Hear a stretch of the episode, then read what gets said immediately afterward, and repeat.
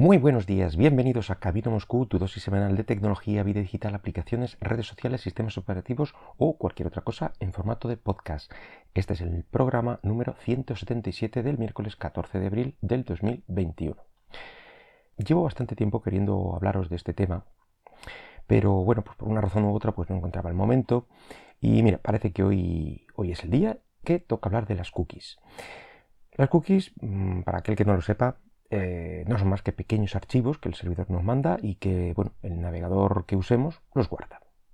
Sirven básicamente pues, para almacenar preferencias o, pautas de navegación. Toma resumen. el caso es que llevan con nosotros pues casi 30 años y bueno, aunque cada vez mm, están más limitadas eh, según vamos eh, ganando derechos los usuarios de, de Internet sobre nuestros datos, la privacidad, etcétera y la principal guerra contra ellas consiste en, acabar con las llamadas cookies de terceros, es decir, mm, de aquellas páginas distintas a, las que estás visitando, ya que son la principal herramienta para el rastreo de usuarios. Bueno, y Google, pues, eh, cuyo negocio básicamente es la publicidad, ve mermado su, su poder, básicamente, según según se va limitando más y más estos ficheros. Y lleva bastante tiempo investigando pues cómo aunar un poco la, publicidad con la privacidad y preparando el terreno para acabar con estas cookies de terceros. De hecho, gran parte de los eh, navegadores llevan tiempo bloqueando este tipo de cookies y mm, Chrome planea hacerlo en, el 2022, porque eliminarlos de un plumazo para ellos, bueno, pues eh, resultaría nefasto ya que antes quieren tener em, eh, un sustituto válido, válido para ellos, evidentemente. Eh, asegura que su idea no consiste en darle una vuelta a lo anterior y vendérnoslo con otro nombre, pero a su vez no quiere renunciar por la cuenta que le trae, eh, bueno, pues a la publicidad personalizada, que es lo que realmente mantiene a, esta compañía. Y así es como este pasado marzo, a partir del Chrome 89, no sé si alguna, alguna subversión más, a partir del 89 tenemos con nosotros FLOC, que significa eh, Federated Learning of Cohorts, o bueno, como diría Google, vamos a ver. Federated Learning of Cohorts. Más o menos. Eh, que es algo así como el aprendizaje federado por cortes. Y del que Google ya ha facilitado un API para comenzar a trabajar con él y bueno, se basa en unos tokens para identificar al usuario y agruparlos según diferentes intereses. Mm, para este sistema, Google afirma y casi amenaza que, no hay vuelta atrás y que si quieren seguir colaborando con ellos, bueno, pues deberán adoptar este sistema. Las cookies iban registrando la actividad del usuario a lo largo de, la web para indicárselo a los anunciantes y ahora lo que hará este sistema Flock, bueno, pues es añadirnos eh, a estos diferentes grupos según intereses, características, como yo que sé, como la edad, la etnia o bueno, lo que se os ocurra. Básicamente nos van a ir metiendo en cajas con etiquetas, queramos o no, y, y bueno, las reglas del marketing ya se encargarán de decidir qué nos debe gustar o interesar según estas etiquetas. Lo cual casi me preocupa más que, que, el que Google sepa que, bueno, pues que he buscado una nueva batidora en su buscador, por lo que probablemente necesite una.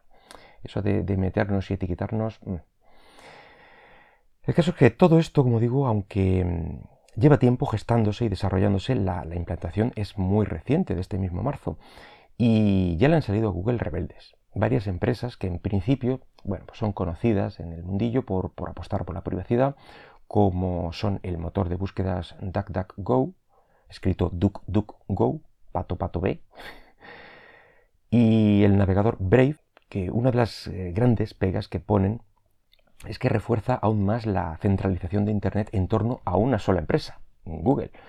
Y además de que tampoco cumple realmente con salvaguardar la, privacidad, eh, sino que promueve una falsa noción de privacidad, ya que eh, la violación de la privacidad es cualquier compartición de información privada sin el consentimiento del usuario, en palabras de la propia gente de Brave en este caso con arrancar eh, el navegador Chrome y tener puesta una cuenta de, Google, bueno, pues comenzará a usarse esta tecnología. Pero para la gente de Brave debe ser algo opcional eh, para el usuario y que debe ser el mismo quien decida aceptar eh, si participa o no en esta, en esta tecnología o en, este, en este rastreo, por así decirlo, o en este etiquetado. Así que la reacción de los desarrolladores de Brave no se ha hecho esperar. Eh, han decidido bloquear este sistema Flock en sus versiones de escritorio y Android.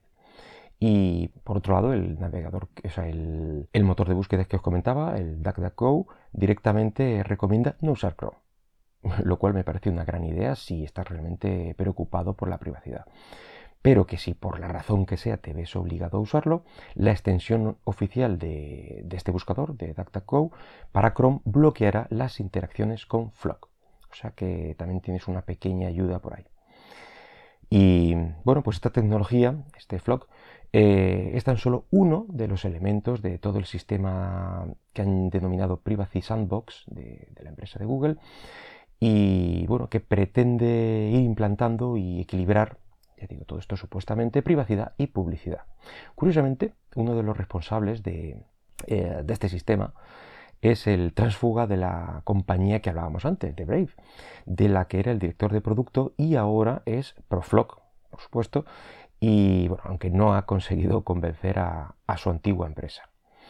Es probable que en los siguientes meses veamos más y más noticias de empresas bueno, o que bien dan su apoyo a Flock y, eh, bueno, lo ponen por las nubes y las bondades que tiene en cuanto a privacidad y otras, bueno, pues le darán la espalda, bloquearán este sistema, etcétera, etcétera. Lo principal, mm, o por lo menos esa es mi opinión, es huir de una red controlada casi al completo por un solo jugador y que tenga el navegador más usado, el sistema operativo móvil más usado. Eh, y ya veremos si en un futuro el sistema operativo de, mm, de escritorio con el Chrome OS más usado. Pero bueno. Eh, algunas de las aplicaciones más usadas y uno de los sistemas de correos eh, más usados. Yo creo que, en la competencia real está el futuro de la innovación y el mayor beneficio para el usuario final. En fin, nada más por hoy. Eh, espero que el podcast haya sido de tu agrado y si lo deseas puedes dejarme algún comentario por Twitter en arroba camino Moscú. Hasta luego.